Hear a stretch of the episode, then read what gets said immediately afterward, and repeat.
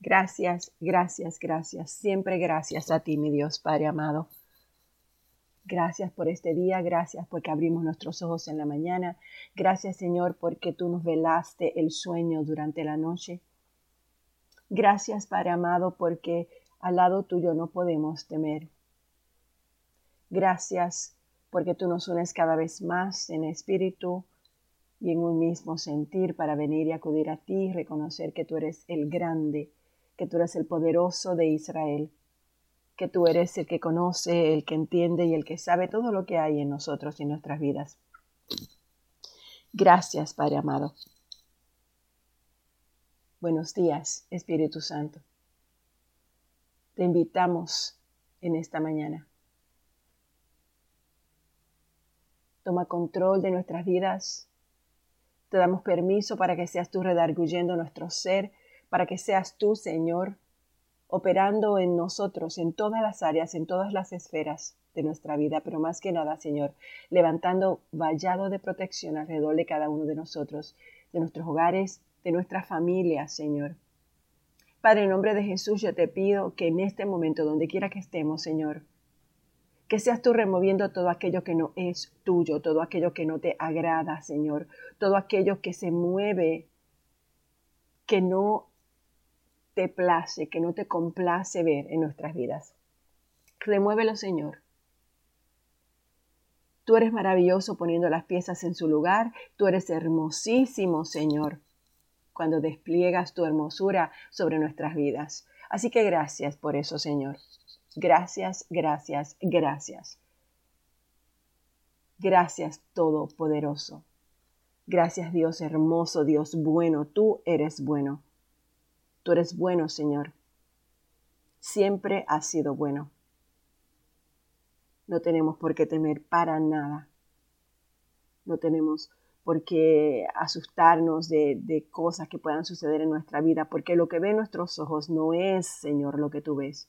Lo que ven nuestros ojos, Padre amado, no es lo que tú presentas para nuestras vidas ni quieres para nuestras vidas. Así que gracias, Gracias por, por esa esperanza hermosa. Reconocemos que hemos pecado contra el cielo y contra ti y solamente merecemos tu justicia y tu condenación. Mas, sin embargo, en tu gran amor, tú nos has dado misericordia.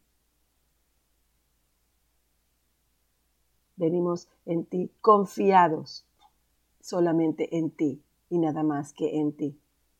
Y sabemos que tú inclinas tu oído a nuestras vidas sabemos que tú derramas tu poder sobre nosotros, Padre, y que tu palabra viva se siembra en nosotros y va creando, abriendo puertas, va creando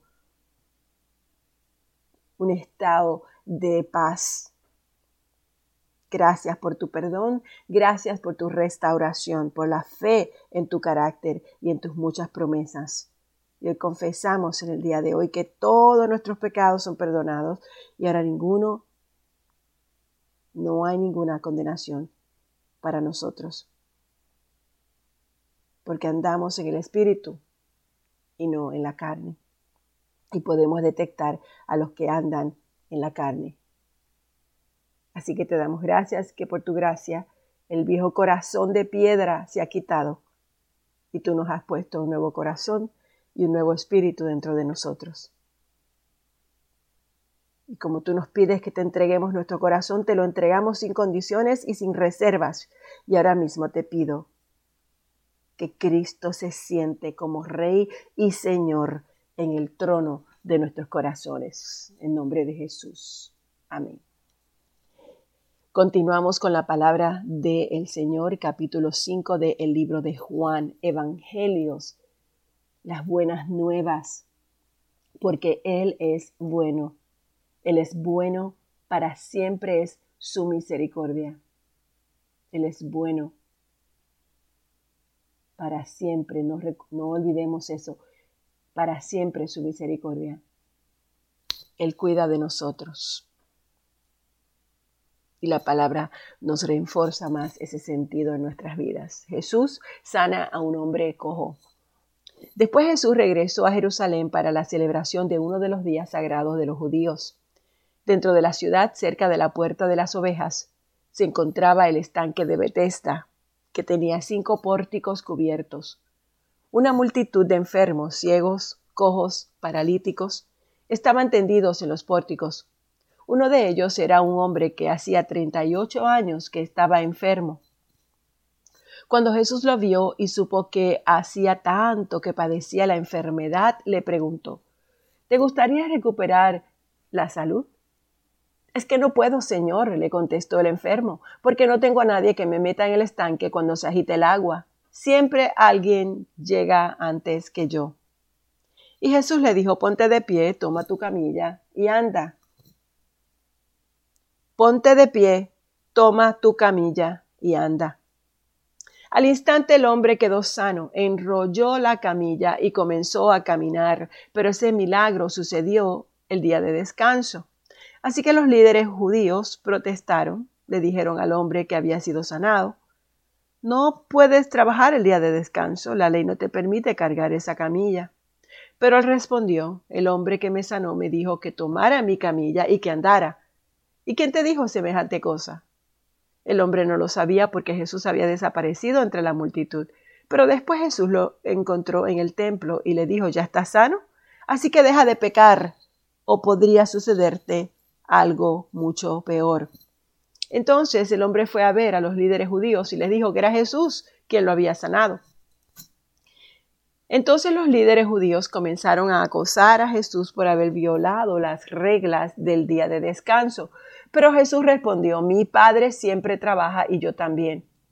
Entonces los líderes judíos se esforzaron aún más por encontrar una forma de matarlo pues no violaba el día de descanso, sino que además decía que Dios era su Padre, como lo cual se hacía igual a Dios.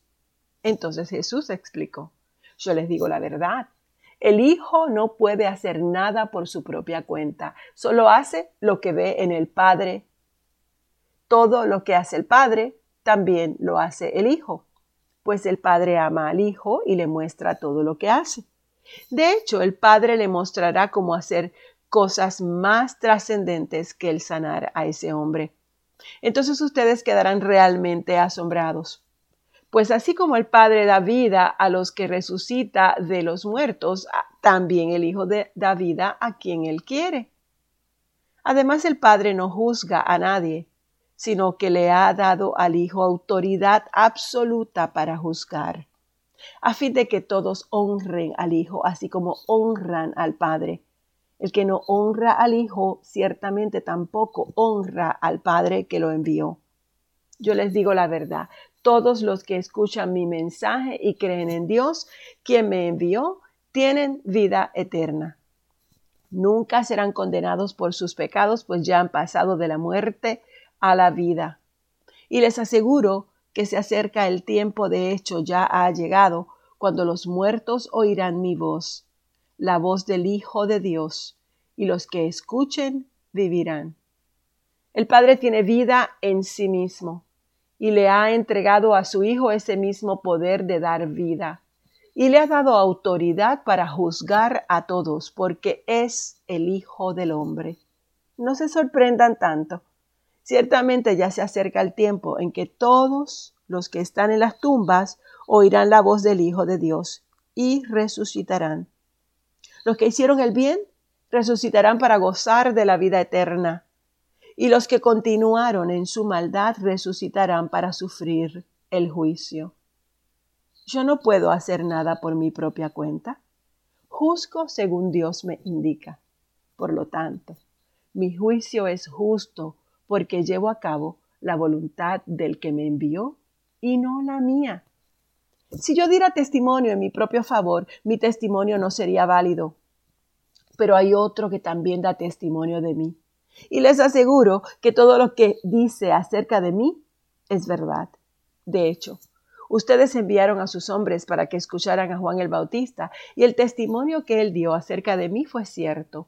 Por supuesto, no necesito testigos humanos, pero digo estas cosas para que ustedes sean salvos. Juan era como una lámpara que ardía y brillaba, y ustedes se entusiasmaron con su mensaje durante un tiempo. Pero yo tengo un testigo aún más importante que Juan, mis enseñanzas y mis milagros. El Padre me dio estas obras para que yo las realizara y ellas prueban que Él me envió. El Padre mismo, quien me envió, ha dado testimonio de mí. Ustedes no han oído su voz ni lo han visto cara a cara y no tienen su mensaje en el corazón porque no creen en mí, que soy a quien el Padre les ha enviado. Ustedes estudian las escrituras a fondo porque piensan que ellas les dan vida eterna, pero las escrituras me señalan a mí. Sin embargo, ustedes se niegan a venir a mí para recibir esa vida. La aprobación de ustedes no significa nada para mí, porque sé que no tienen el amor de Dios adentro. Yo he venido en nombre de mi Padre y ustedes me han rechazado. Sin embargo, si otros vienen en su propio nombre, ustedes los reciben con gusto. Con razón les cuesta creer, pues a, usted, a ustedes les encanta honrarse los unos a los otros, pero no les importa la honra que proviene del único que es Dios. Sin embargo, no soy yo quien los acusará ante el Padre. Moisés los acusará. Sí, Moisés, en quien ustedes han puesto su esperanza. Si en verdad le creyeran a Moisés, me creerían a mí, porque él escribió acerca de mí. Pero como no creen en lo que él escribió, ¿cómo creerán lo que yo les digo? Después Jesús cruzó al otro lado del mar de Galilea, conocido también como el mar de Tiberias. Una gran multitud siempre lo seguía a todas partes, porque veía las señales milagrosas que hacía cuando sanaba a los enfermos. Entonces Jesús subió a una colina y se sentó allí rodeado de sus discípulos. Ya era casi el tiempo de la celebración de la Pascua. Enseguida Jesús vio que una gran multitud venía a su encuentro dirigiéndose. Felipe le pregunta, ¿dónde podemos comprar pan para alimentar a toda esta gente? Lo estaba poniendo a prueba porque Jesús ya sabía lo que iba a hacer.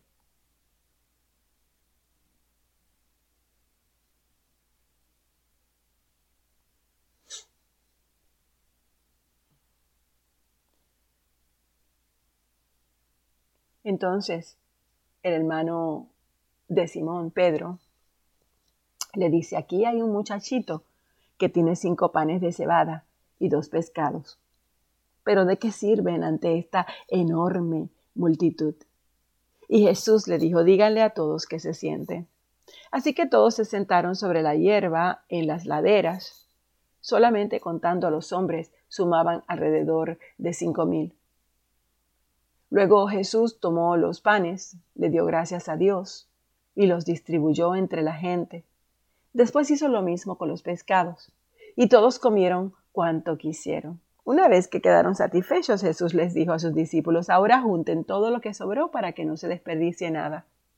Entonces ellos juntaron las sobras y llenaron doce canastos con los restos que la multitud había dejado después de comer de los cinco panes de cebada. La gente al ver la señal milagrosa que Jesús había hecho exclamó, no hay duda de que es el profeta que esperábamos. Cuando Jesús vio que estaban dispuestos a hacerlo, rey a la fuerza, se escabulló hacia las colinas él solo. Al atardecer los discípulos de Jesús bajaron a la orilla del lago para esperarlo, pero al ver que caía la noche y que Jesús aún no había vuelto, subieron a la barca y comenzaron a cruzar el lago rumbo a Capernaum. Poco después se levantó un viento fuerte sobre ellos y el mar se agitó mucho. Habían remado unos cinco o seis mil kilómetros cuando de pronto vieron a Jesús caminando sobre el agua en dirección a la barca. Estaban aterrados, pero él exclamó No tenga miedo, yo estoy aquí. Entonces lo recibieron con entusiasmo en la barca y enseguida llegaron a su destino. Al día siguiente, la multitud que se había quedado en la otra orilla del lago se dio cuenta de que los discípulos habían tomado la única barca y que Jesús no había ido con ellos. Varias barcas de Tiberías arribaron cerca del lugar donde el Señor había bendecido el pan y la gente había comido. Y cuando la multitud vio que ni Jesús ni sus discípulos estaban allí, subieron a las barcas y cruzaron el lago hasta Capernaum para ir en busca de Jesús. Lo encontraron al otro lado del lago y le preguntaron, Rabí, ¿cuándo llegaste acá? Y Jesús le contestó, les digo la verdad. Ustedes quieren estar conmigo porque yo les di de comer, no porque hayan entendido las señales milagrosas. No se preocupen tanto por las cosas que se echan a perder, tal como la comida pongan su energía en buscar la vida eterna que puede hacerles o puede darles el Hijo del Hombre, pues Dios Padre me ha dado su sello de aprobación. Nosotros también queremos realizar las obras de Dios, contestaron ellos. ¿Qué debemos hacer? Y Jesús les dijo, la única obra que Dios quiere que hagan es que crean en quien Él ha enviado. Si quieres que creamos en ti, les respondieron, muéstranos una señal milagrosa. ¿Qué puedes hacer? Después de todo, nuestros antepasados comieron maná mientras andaban por el desierto. Las escrituras dicen, Moisés les dio de comer pan del cielo. Y Jesús le respondió, les digo la verdad, no fue Moisés quien les dio el pan del cielo, fue mi Padre. Y ahora Él les ofrece el verdadero pan del cielo, pues el verdadero pan de Dios es el que desciende del cielo y da vida al mundo. Señor, danos ese pan todos los días. Y Jesús les respondió, yo soy el pan de vida. El que viene a mí nunca volverá a tener hambre. El que cree en mí no tendrá sed jamás. Pero ustedes no han creído en mí a pesar de que me han visto. Sin embargo, los que el Padre me ha dado vendrán a mí y jamás los rechazaré. Pues he descendido del cielo para hacer la voluntad de Dios, quien me envió, no para hacer mi propia voluntad. Y la voluntad de Dios es que yo no pierda ni a uno solo de todos los que Él me dio, sino que los resucite en el día final. Pues la voluntad de mi Padre es que todos los que vean a su Hijo y crean en Él tengan vida eterna y yo los resucitaré en el día final. Entonces la gente comenzó a murmurar en desacuerdo porque él había dicho yo soy el pan que descendió del cielo. Ellos se, ellos se decían, ¿acaso no es este Jesús el hijo de José? Conocemos a su padre, conocemos a su madre, y ahora ¿cómo puede decir esto? Yo descendí del cielo, Jesús les contestó. Dejen de quejarse por los que dije, pues nadie puede venir a mí a menos que no me lo traiga el Padre que me envió, y yo lo resucitaré en el día final. Como dicen las escrituras, a todos les enseñaré a Dios. Todos los que escuchan al Padre y aprenden de Él vienen a mí. No es que alguien haya visto al Padre, solamente yo lo he visto. Les digo la verdad, todo el que cree tiene vida eterna. Sí, yo soy el pan de vida. Sus antepasados comieron maná en el desierto, pero todos murieron. Sin embargo, el que coma el pan del cielo nunca morirá. Yo soy el pan vivo que descendió del cielo. Todo el que coma de este pan vivirá para siempre, y este pan que ofreceré para que el mundo viva es mi carne. Por eso Jesús volvió a decir, les digo la verdad, a menos que coma la carne del Hijo del Hombre y beban su sangre, no podrán tener vida eterna en ustedes. Pero todo el que coma mi carne y beba mi sangre tendrá vida eterna, y yo los resucitaré al día final. Pues mi carne es verdadera comida y mi sangre es verdadera bebida. Todo el que come mi carne y bebe mi sangre permanece en mí y yo en él yo vivo gracias al Padre viviente que me envió. De igual manera, todo el que se alimente de mí vivirá gracias a Dios. Yo soy el pan verdadero que descendió del cielo. El que coma de este pan no morirá, como les pasó a sus antepasados a pesar de haber comido el maná, sino que vivirá para siempre. Jesús dijo esas cosas mientras enseñaba en la sinagoga de Capernaum. Nos quedamos aquí, Padre, te damos gracias por tu palabra. Gracias, Señor, porque es vida. Tú eres el pan, tú eres la vida, tú eres el agua que nos quita la sed. Gracias, gracias, gracias. En nombre de Jesús. Amén.